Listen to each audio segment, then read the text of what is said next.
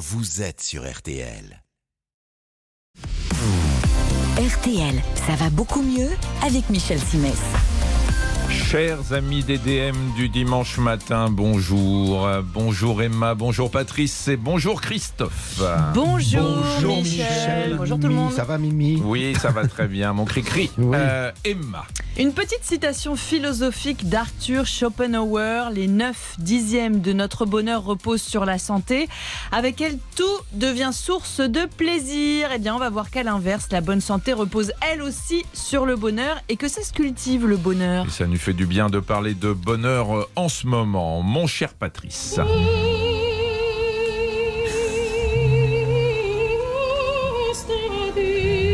Tout le monde a reconnu Ben, bien sûr, Hein Norma, bien sûr, opéra de Magnifique. Vincenzo Bellini. bien sûr.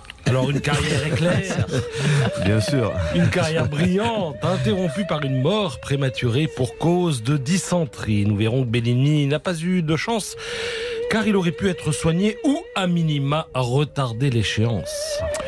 Coach Cri-Cri.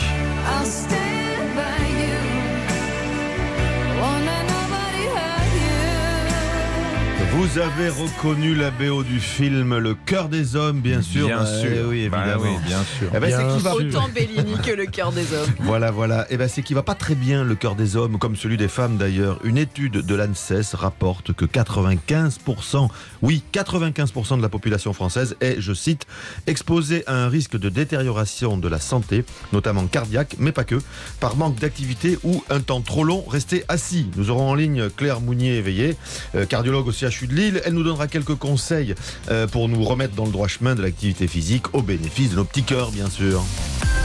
Ça va beaucoup mieux sur RTL Avec Michel Simès. Alors Emma, aujourd'hui, euh, dimanche 20 mars, c'est la journée internationale du bonheur. Oui, célébré depuis 2013 par l'ONU qui explique sur son site que le bonheur et le bien-être sont deux aspirations à caractère universel partout dans le monde et il importe de les prendre en compte dans les objectifs politiques. Pour l'institution, ça passe par le développement durable, l'éducation, l'égalité homme-femme notamment, mais le bonheur, c'est aussi une affaire de santé. Alors ça fait même l'objet d'une étude scientifique euh, très sérieuse hein, aux États-Unis, la plus vieille étude en cours qui, était, qui est menée par l'université de Harvard. Yeah, elle a commencé en 1938 et on en est à la deuxième génération de participants. C'est-à-dire que aujourd'hui, ce sont principalement les enfants des premiers participants qui sont régulièrement évalués à grand renfort d'entretien, d'examens médicaux, notamment d'imagerie cérébrale. Et ce qui en ressort, c'est que les gens heureux sont généralement en meilleure santé que les autres, moins de maladies, moins de dépression et des vies plus longues. Alors la grande question, c'est euh, de savoir si ça se décide d'être heureux. Je me lève le matin, je me dis je vais être heureux. Oui. Est-ce qu'ils ont la réponse, les chercheurs? Alors, ils estiment que pour 50%, le niveau de bonheur est génétique, inscrit comme ça et qu'il n'y a rien à faire. Pour 10%, c'est lié aux circonstances de la vie. Et pour les 40% restants, c'est l'individu qui est aux manettes. Donc, on peut agir sur son bonheur et par la même occasion sur sa santé. Et on fait comment? Euh, eh bien, le premier euh, élément, c'est d'entretenir de bonnes relations sociales, des relations privilégiées qui stimulent le moral. Il semblerait aussi que s'entourer de gens heureux, ça aide parce que ça se transmet le bonheur. Et on sait que les relations sociales retardent le déclin mental et physique. Euh, deuxième su- suggestion, s'engager dans le bénévolat. D'après des travaux scientifiques, ça produit un effet particulièrement fort chez les personnes de plus de 70 ans. Et dans le même genre, il y a l'idée d'accomplir des actes de gentillesse envers les autres. Euh, ça aussi, ça va jouer sur le bien-être. Et individuellement, euh, pour soi-même, quelles sont les pistes à explorer? Alors il y en a une que je trouve très tendre, qui est proposée par les chercheurs, c'est de chouchouter son enfant intérieur, c'est-à-dire de retrouver les activités qui vous faisaient plaisir quand vous étiez petit ou, ou jeune adulte et de s'y replonger. Donc ça peut être un jeu, un sport, une passion, et puis aussi de s'offrir des expériences de vie. Alors une expo, une visite, un resto qui vous fait rêver, tous ces moments, ça crée des souvenirs heureux, bien plus durables et nourrissants qu'un objet matériel qui procure un plaisir plus temporaire. D'ailleurs, j'ajoute que le fait de passer du temps dans la nature et de casser la routine quotidienne, ça participe aussi au bonheur. Et pour ça, il n'y a pas besoin de dépenser des fortunes, juste de réfléchir et mettre en place des petits instants qui font du bien. Alors, d'autres conseils, on va prendre des notes, les garçons. hein. Eh bien, alors, ce que vous pouvez noter justement, ce sont les choses qui vous rendent reconnaissant et qui vous font du bien, des plus importantes aux plus insignifiantes. hein, on, on trie pas du tout. Le- le fait d'avoir un toit sur la tête, par exemple, un bouquin qui vous a plu, une journée ensoleillée, un compliment sincère que vous avez reçu, les noter, ça oblige à les identifier ces petits plaisirs. Il y a aussi des études qui démontrent que les expressions du visage ont un impact sur les émotions. Donc, le fait de sourire rend les gens plus heureux. Donc, petit conseil, on détend son visage, on sourit. Ah bah, Vous vous sentez euh, mieux, là, oui, déjà oui, c'est le Ouais. fameux, le fameux Kramer qui avait dit il faut sourire pour être heureux et non pas attendre d'être heureux pour sourire. Eh ben ça voilà. Hein Bonne maxime. Vous avez vu comme je suis cultivé. Ah ouais, non, ça, change. va changer à partir de maintenant. Vous avez un petit quiz pour terminer. Je vous ai parlé de cette longue étude américaine menée par l'université de Harvard et consacrée euh, au bonheur et à la santé. Quelle personnalité a participé à la première génération? Est-ce que c'est Cary Grant, Marilyn Monroe ou John Fitzgerald Kennedy? 38. euh, En quelle- je- en quelle année? Non, 38 donc. bah, La euh, première génération, elle a commencé en Gary 38. Grant, Gary Grant.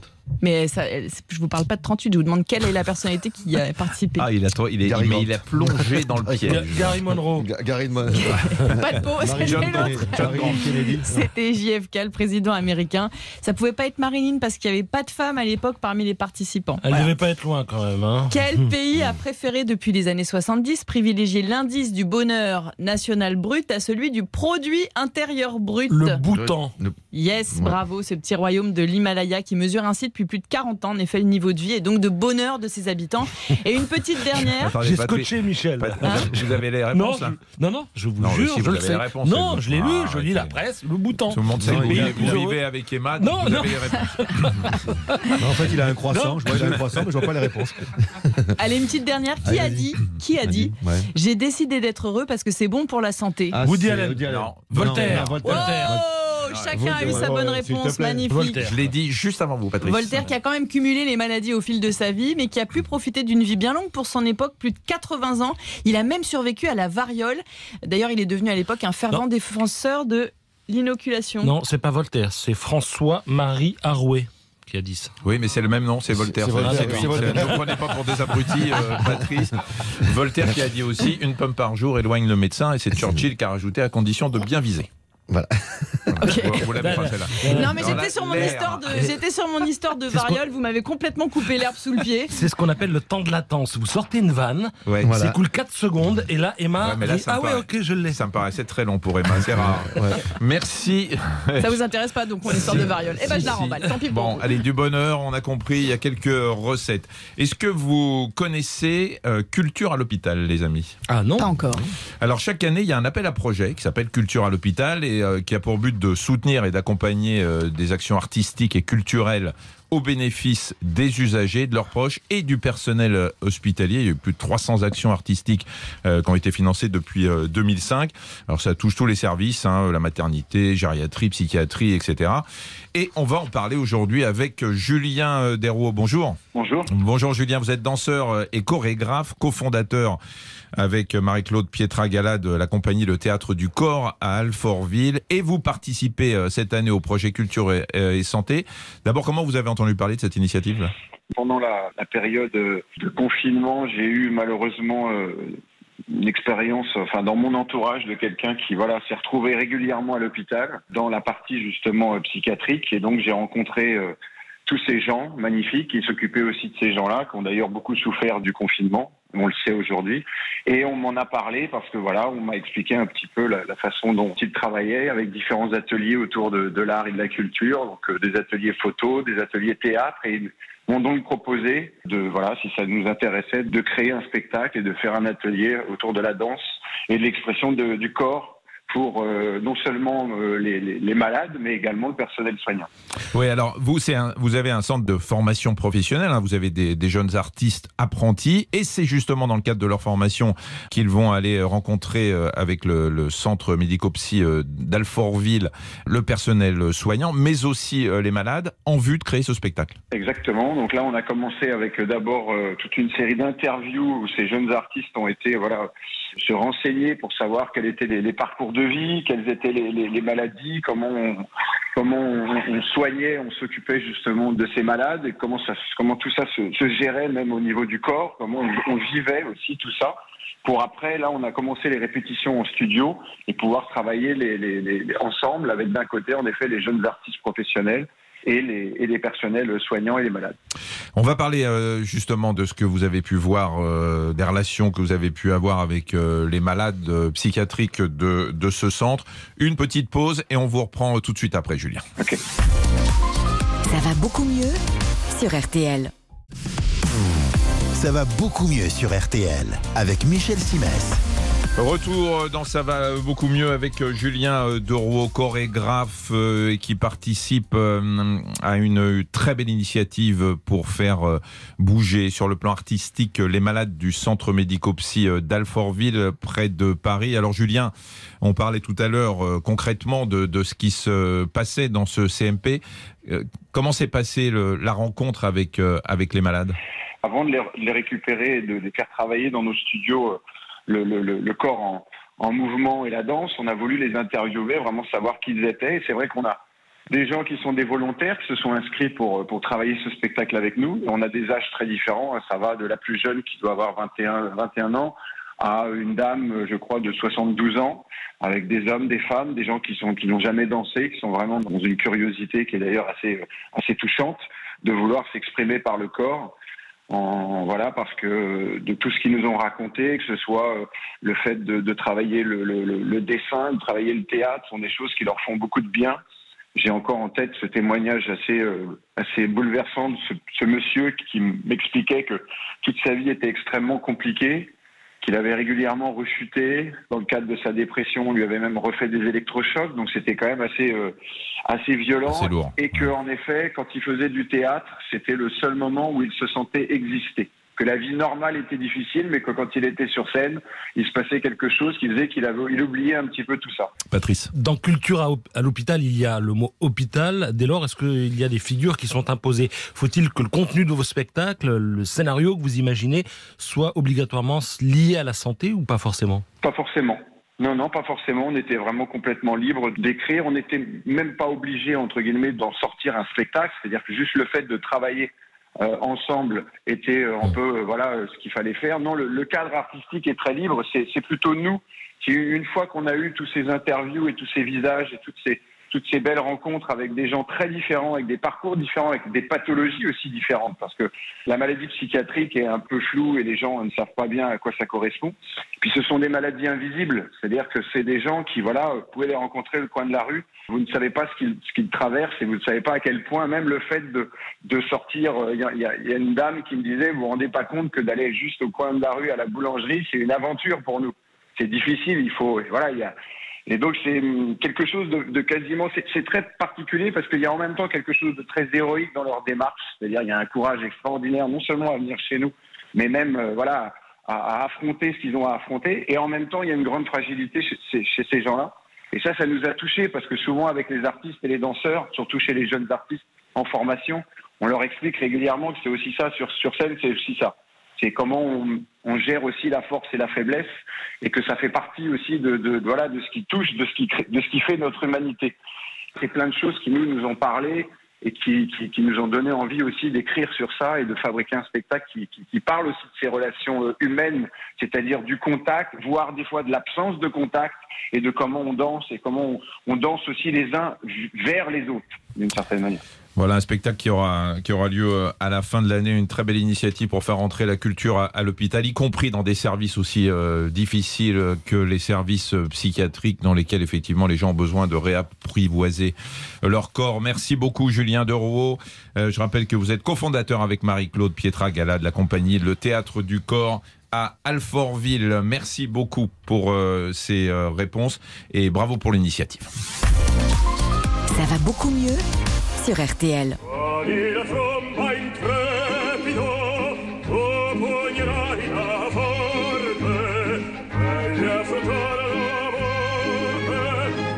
Alors celui-là, je connaissais moins. Je, je pense que j'aurais pas. Non, vous auriez trouvé Emma Ah non, certainement pas. Non, non, et pourtant, et pourtant. Les Puritains. Oui, oui. Ouais. Un opéra signé Vincenzo Bellini. Voilà, c'est un extrait effectivement euh, qu'on entend là. Alors, euh, c'est d'ailleurs pour le composer que Bellini s'installe en France, mon cher Patrice. Je crois, je- je- d'après mes souvenirs, c'est vers 1833. Et vous étiez déjà là, donc. euh, Il n'a pas la date, il a pas la date sous les yeux, non. il ça. s'installe dans la région parisienne, à Puteaux. Alors cet opéra, Vincenzo Bellini, euh, qui est déjà un mélodiste renommé à l'époque, hein, euh, le compose pour le théâtre italien de Paris. Et le soir de la première, en 1935, vous y étiez Michel, le public applaudit à tout rompre. Le compositeur est alors promis à une gloire toujours plus grande, sauf qu'il n'aura pas le loisir d'en profiter. Parce qu'il meurt. Ouais. Quelques jours plus tard, Ouais. foudroyé par une maladie qui aurait sans doute pu être contenue. Alors cette maladie, c'est la dysenterie. Je vous passe le détail des symptômes. hein. Le côlon est infecté, les intestins semblent se consumer en permanence. Bellini passe son temps à la selle. Il est pris de convulsions, il perd connaissance et trépasse donc brutalement à 34 ans seulement. Et, et- et heureusement que vous le dites, je vous passe le détail des symptômes. Qu'est-ce que ça aurait été sinon? Qu'est-ce qu'il y en a d'autres? Non, il n'y en a pas d'autres. Vous les avez tous passés. Euh, En vous qui- souhaitant un très bon petit déjeuner. Voilà. Euh, Ce qui pose la question, euh, c'est bien sûr la brutalité du décès, à tel point qu'on se demande s'il aurait pu être sauvé. Et le fait est qu'il aurait pu l'être, Euh, mais il aurait fallu pour cela qu'il soit plus à l'écoute de son propre corps, qu'il ait un peu de chance et qu'il soit mieux entouré. Et alors, on va reprendre ce que vous venez de dire dans l'ordre, euh, qu'il soit plus à l'écoute de son propre corps, c'est-à-dire. Oui, parce que euh, les crises de dysenterie ne sont pas une découverte pour Bellini. Il en a souffert quelques années auparavant, mais comme à l'époque il composait à tout va, euh, il croulait sous les commandes, il préférait s'épuiser au travail. Tout juste tolérait-il qu'on lui applique des vésicatoires sur l'abdomen. Vésicatoire. Ouais, ça vous dit quelque chose Bah, donc. Pas du tout. Moi non plus. Bah, je sais pas, c'est quoi J'ai lu ce mot et je me suis dit, ouais. Michel va tout nous expliquer. Bah, je vous rappelle que c'est vous, Maître Capello, hein, Ouais. Pas moi. hein. Donc euh, nous allons, euh, bah, je vais demander à regarder. Christophe tout de suite de regarder ce que sont des vésicatoires. Je sais pas si c'est des, des- c'est bizarre. Hein, votre, Ouais. Bon, vous dites aussi qu'il a pas eu de chance. Mais oui, parce que Bellini n'a jamais bénéficié d'une thérapie anti-infectieuse. Pourtant, à l'époque, deux substances existent capables de retarder la maladie, voire de la vaincre l'émétine et la quinine, dont le corps médical a prouvé l'efficacité. Et ces substances, elles sont là, près de Puteaux, à Neuilly, dans la pharmacie de Pelletier. Le médicament est à quelques kilomètres du malade, mais ils ne se croiseront jamais. Alors, avant de passer à la dernière de vos Vésicatoire. questions, alors vésicatoire se d'un médicament topique provoquant la formation d'ampoules cutanées utilisées comme révulsif. Alors, comme il n'y a aucun des mots que vous comprenez, Oui. euh, je vous- On est bien avancé. un médicament topique, c'est par exemple une pommade, hein, quelque Uh-huh. chose qui va se mettre sur la peau. Parce que des fois, Ampoule. pique ou pas. Ampoule cutanée, vous voyez ce que ça Il veut dire. hein. Et utilisé comme révulsif, euh, c'est-à-dire Pour pour repousser chasser, pour douleur. repousser les problèmes. Vous voyez qu'on y arrive Voilà. Et puis, euh, problème supplémentaire, donc euh, Patrice Bellini était peu ou mal Eh ben, on découvre souvent que les artistes les plus adulés vivent en fait euh, dans la plus grande des solitudes. Et c'était le cas de Bellini.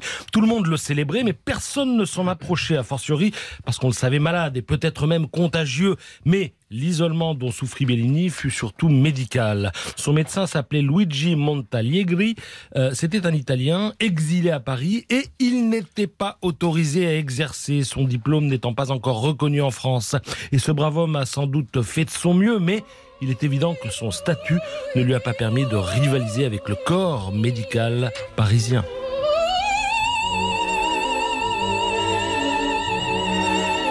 C'est beau.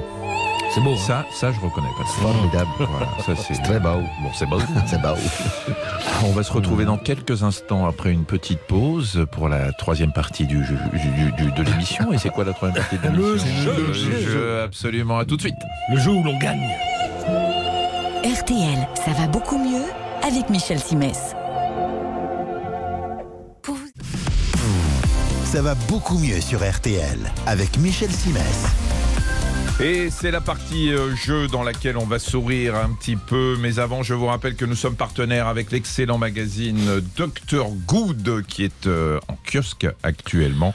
Et si vous avez souvent le hockey, dedans vous avez un dossier. Pourquoi a-t-on le hockey? Comment on explique le hockey? Et surtout comment on essaye de le prévenir et de le soulager? Vous avez euh, des remèdes de grand-mère aussi qui sont pas si idiots que ça dans le Dr Good qui est en kiosque actuellement. Les amis, nous allons jouer. Ah. Voilà, on y est. Nous allons jouer avec Nathalie. Bonjour Nathalie. Bonjour Michel. Vous êtes assistante maternelle Oui, et vous êtes à Grenoble. Donc nous allons avoir l'Isère. immédiatement 38. le numéro 38. Exactement. Voilà, c'est Voilà. le numéro euh, du département, cher à Patrice. Euh, Nathalie, est-ce que vous parlez allemand? Pas du tout. Pas du tout. Très bien. Alors déjà, vous allez gagner. Ça oui. tombe bien parce que ça ne vous servira à rien. Rien du tout. Mais si peut-être à comprendre la question. Euh, vous allez, si vous euh, gagnez, je vous rappelle qu'il y a une question, une énigme, trois versions, une seule est bonne.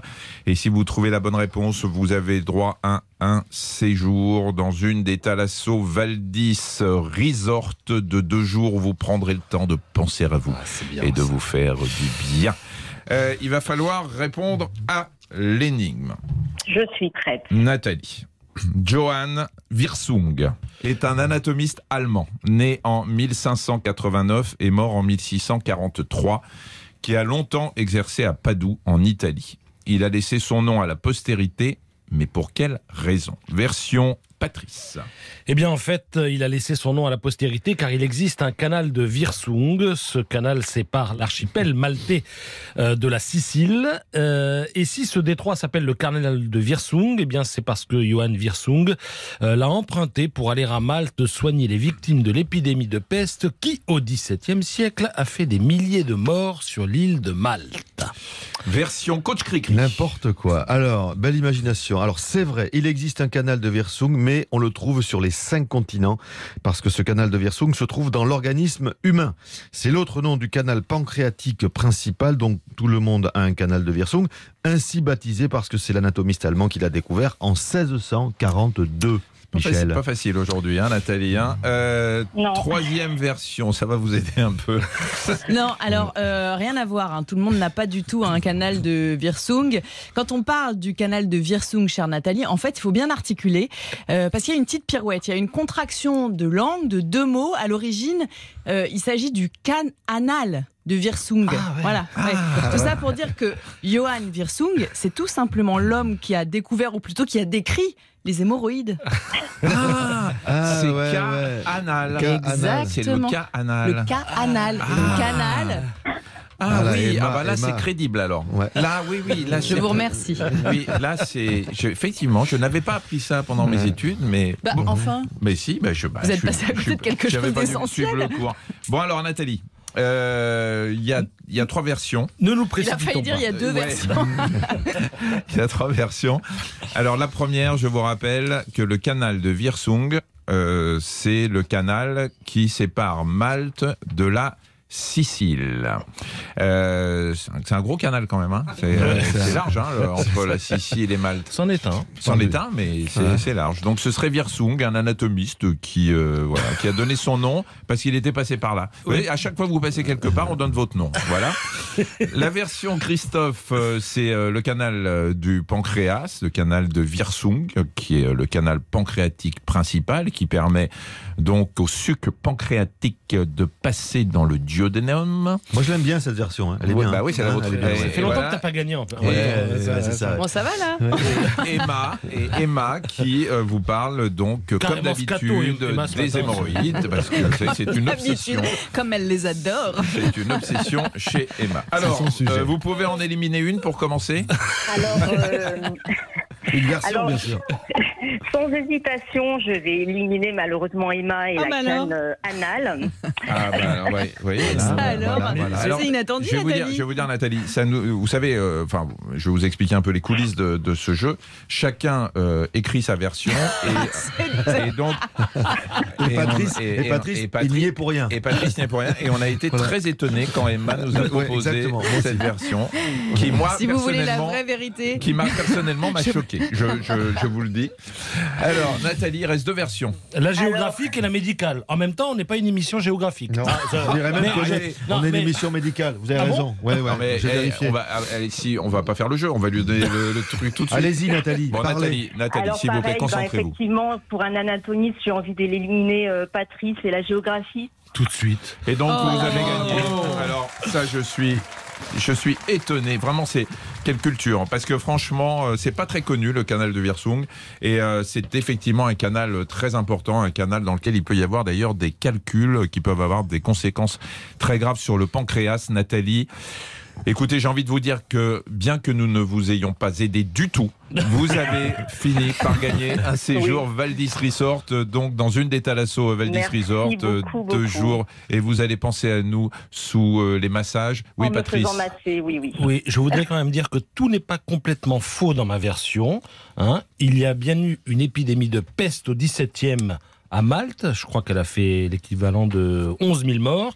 Et il existe bien un canal entre l'archipel maltais et la Sicile. Fut-il, Michel, très large, comme le- vous l'avez suggéré? Et ce canal s'appelle tout simplement le canal de Malte. Moi bien. non plus, tout n'est pas complète. Ah si.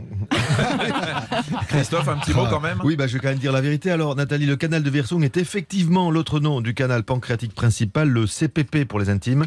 Euh, chez les mammifères, c'est le principal, le principal canal exocrine du pancréas. Il conduit les sucs jusqu'à la papille duodénale majeure du duodénum. Je Michel vais vous répéter tout ce que j'ai dit. Quoi. Voilà. Mais moi, je l'ai Ok. dit médicalement. Alors, vous savez ce qu'est la différence entre exocrine et endocrine Oui, exo, c'est Euh, extérieur, c'est- ça endo, c'est dedans.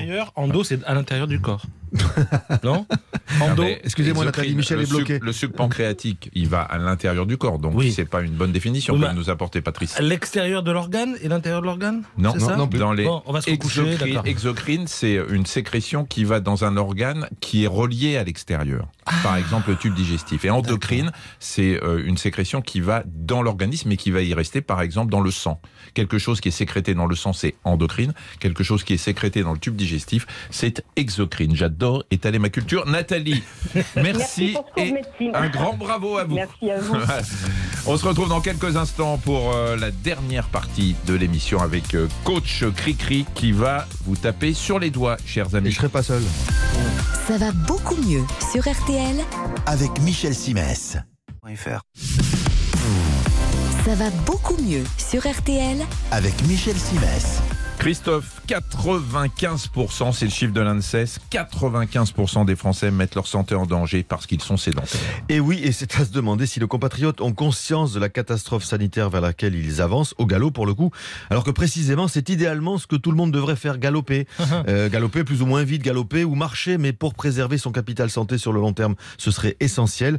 L'ANSES ne prône pas spécialement le sport, elle parle bien d'activité physique, on en a nous-mêmes parlé ici. Vous vous souvenez, hein, l'activité physique c'est quand on marche dans la rue, quand on monte un escalier, quand on va et qu'on vient, bref, quand on bouge parce qu'on est en vie, ce qui favorise notre métabolisme de base, cette, cette magnifique fonction- fonctionnalité pardon, qui nous permet de brûler des calories sans faire d'efforts particuliers. Eh bien, je le répète, en écho à l'étude de l'ANSES, 95% des Français ne bougent pas assez et ne font même pas le minimum que je viens de décrire. Alors, comme il n'y a pas de fatalité, nous faisons appel à une personne qui sait de quoi elle parle pour le coup. Oui, on va en parler avec le docteur Claire Mounier-Veillé. Bonjour. Bonjour. Vous êtes cardiologue au CHU euh, de Lille. Alors, euh, Claire, je, je, je vous cache pas que je suis très étonné par ce chiffre de 95%. Moi, je pensais que les, allez, on va dire entre la moitié et les deux tiers des Français étaient sédentaires, mais 95%, c'est quasiment euh, tout le monde. Et vous n'êtes pas du tout contente, hein? Ben non, parce qu'en fait, on a pris l'habitude de rester assis, de bouger le moins possible. C'est vrai que la période là de- des deux ans de confinement n'a pas arrangé les choses. Et finalement, il y a aussi nos métiers qui font qu'il y a beaucoup plus de télétravail qu'avant et qu'on fait plus l'effort de se dire euh, allez, je bouge euh, au moins euh, toutes les deux heures quand je suis assis euh, pour mon travail notamment ou à l'école ou au lycée. Patrice Les hommes et les femmes se comportent-ils de la même manière ou il y en a un qui est plus feignant que l'autre? Alors les femmes sont plus sédentaires que les hommes. Mhm. Alors vous allez me dire, elle parle tout le temps des femmes, mais c'est quand même la réalité des, bah, des études épidémiologiques et des interrogatoires qu'on fait auprès des femmes, des enquêtes.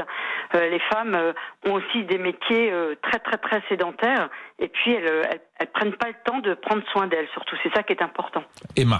Moi, c'est aux enfants que je pense. euh, Est-ce qu'ils sont euh, aussi concernés Est-ce que ça pose problème sur le développement de leur capacité cardiaque? Alors les enfants, il y a une étude, une vieille étude hein, qui était sortie. On disait que les enfants ont perdu en 50 ans 25% de leur capacité physique à l'effort, c'est-à-dire qu'ils courent moins vite et moins longtemps. Mais c'est vrai que les enfants font, il n'y a pas assez d'activité physique proposée à l'école. Ils restent assis longtemps euh, chez eux. Ils regardent les tablettes, ils regardent la télé, euh, ils regardent maintenant leurs iPhones ou leurs smartphones, pardon, à la cour de récréation. Donc il faut absolument refaire de l'éducation à la santé. Et là, je pense que dans les années qui viennent, il faut vraiment qu'on prenne conscience que ben, notre santé, c'est un capital qu'on construit euh, dès la petite enfance. Hein, les enfants qui vont à l'école en poussette euh, au lieu de marcher pour aller à l'école, euh, ça va pas quoi. Ou les parents prennent le vélo, mais les enfants sont de le petit chariot derrière et ils marchent pas. Christophe. Mais on- j'ai l'impression que le- c'est un des messages de santé qu'on porte le plus. hein. Qui n'a pas entendu qu'il fallait bouger Comment ça se fait que ce message ne fait pas mouche? Qu'est-ce qui manque en fait? Des récompenses? Enfin, je, je dis ça. je- Comment ça se fait? Non, on parlait d'éducation à la santé. Je pense que les gens, ont, ils n'ont pas encore intégré dans leur tête que la, la sédentarité tuait. On a pris l'habitude de plus bouger, et je pense que c'est une catastrophe, euh, comme une catastrophe écologique. Quoi. Il faut absolument euh, qu'on revoie nos gammes, et nous avons un rôle à jouer. Vous avez un rôle à jouer en en, en en parlant dans vos émissions pour sensibiliser les gens sur l'importance de plus bouger. Et, en- et je vais avoir, moi, à titre personnel, pardon de vous parler de moi, mais av- avoir un rôle à jouer euh, important, non seulement dans les émissions, mais étant donné que je suis, euh, entre guillemets, officieusement l'ambassadeur santé de Paris 2024, Ouais. et que l'objectif des Jeux Olympiques à Paris, bah, c'est de faire bouger euh, les Français, et Tony Estanguet est convaincu du rôle considérable que peuvent avoir les Jeux Olympiques euh, à Paris comme caisse de résonance euh, pour ça. Je peux vous dire que euh, pendant les, deux ans qui nous séparent des Jeux, on va essayer de faire bouger les Français. Patrice. Là, vous tenez un discours, je veux dire, c'est pas un jugement de valeur, hein, un peu alarmiste et global. Quand vous avez en face de vous une personne dont vous savez qu'elle est sédentaire, quelles sont les deux ou trois euh, choses, euh, arguments que vous utilisez euh, pour la convaincre définitivement de se bouger Ah ben, je le fais tous les jours en consultation. Je leur dis, vous vous levez toutes les deux heures quand vous êtes assis, et c'est pas uniquement euh, juste pour aller aux toilettes boire un verre d'eau, c'est vous montez, vous descendez les Mhm. escaliers au moins deux trois fois de suite. D'ailleurs, elle teste des escaliers, hein, vous montez euh, quatre étages et vous êtes essoufflé comme tous et que vous n'êtes pas en bonne condition physique. Je leur dis également euh, ben, de faire des petits exercices d'assouplissement entre deux. Il faut boire aussi beaucoup, parce que le fait de rester assis, ça peut aussi augmenter le risque de caillots sanguins dans les veines, ce qu'on appelle la iflébite. Je leur demande euh, entre midi et deux, l'inverse de l'activité physique, peut-être se reposer une demi-heure. Je le fais aussi. Comme ça, on est plus boosté l'après-midi, on a plus de tonus. Donc voilà, et c'est euh, sortir matin, midi et soir, même quand on est en télétravail, se donner en fait comme si on allait au travail pour se forcer à sortir et à bouger. Donc ça, c'est très important. Euh, c'est également c'est euh, faire des, des petits pop-ups dans les ordinateurs des entreprises en leur disant, bah, là, ça fait deux heures que vous êtes assis, il est temps de vous lever. Christophe, un autre truc, question. Oui, oui, un autre truc qui est pas tout con. Claire, vous parlez des initiatives. Vous avez vous-même pris une initiative qui s'appelle le bus du cœur des femmes, Oui. euh, qui va dans le sens de tout ça d'ailleurs. Bah, le bus des cœurs des femmes, il repart d'ailleurs euh, mercredi à Cannes. Donc c'est Cannes-la-Boca, hein, c'est pas de la Croisette, c'est un quartier très très pauvre de Cannes. Et effectivement, euh, pendant trois jours, on sensibilise les femmes euh, à l'importance du dépistage et de leur santé. Et dans le village bien-être santé, on a des éducateurs sportifs qui sont là. On incite les femmes à bouger, mais le village est ouvert également aux hommes. Hein, il restreint aux femmes. Et donc c'est une très belle initiative. Et l'étude des 1065 premières femmes de l'année dernière a montré que 65% d'entre elles étaient sédentaires. Et 90% d'entre elles avaient plus de deux facteurs de risque cardiovasculaire. Donc il y a urgence. Voilà. Merci beaucoup, euh, docteur. Claire. Merci beaucoup, c'est un plaisir. Merci, euh, docteur Claire Mounier-Veillé, cardiologue au CHU euh, de Lille. Et effectivement, le message est clair. Il faut se bouger. Emma, dernier mot. L'origine d'une expression, tiens, j'en ai une qui va vous plaire. Est-ce que vous savez d'où vient l'expression prendre son pied? Euh, ah, ben dis donc. C'est tellement ce que compliqué, veut non, dire, mais mais- tellement compliqué à faire que quand on y arrive, on est content. Non Non, parce Je parle que du pied, le on- vrai. eh ben justement, on ne parle absolument pas de ce pied-là et ça n'a rien de sexuel à l'origine. Je vous emmène dans le monde du pillage et du cambriolage pour partager le butin. On utilise la vieille unité de mesure, le pied. Euh, donc chacun des voleurs prend son pied en s'appropriant une part égale et si c'est pas le cas, eh ben c'est pas le pied. Et aujourd'hui, on retrouve l'expression dans le rapport sexuel où on prend sa part de plaisir. Donc c'est un plaisir plaisir à partager. Eh ben, j'espère que les auditeurs l'ont partagé, ont pris leur pied en nous écoutant. Merci euh, beaucoup à tous les trois. Non, Patrice, vous voulez dire quelque chose, mais vous ne pourrez trop pas. tard. je voulais dire le qu'elle m'a temps. envoyé des messages comme ça. Un plaisir à partager. Ah, vous pensez, vous voyez le mal partout. Merci, chers auditeurs. Merci de votre fidélité. Euh, Je vous signale également un nouveau rendez-vous du lundi au vendredi. Vous retrouvez mes conseils santé dans le podcast Ça va beaucoup mieux. En plus du replay de cette émission. Voilà, passez un bon dimanche et on vous retrouve bien sûr avec un immense plaisir pour prendre notre pied dimanche prochain à 9h15. Les amis, à dimanche prochain. Bon dimanche Bonne semaine. Salut. Michel Simès sur RTL. Ça va beaucoup mieux.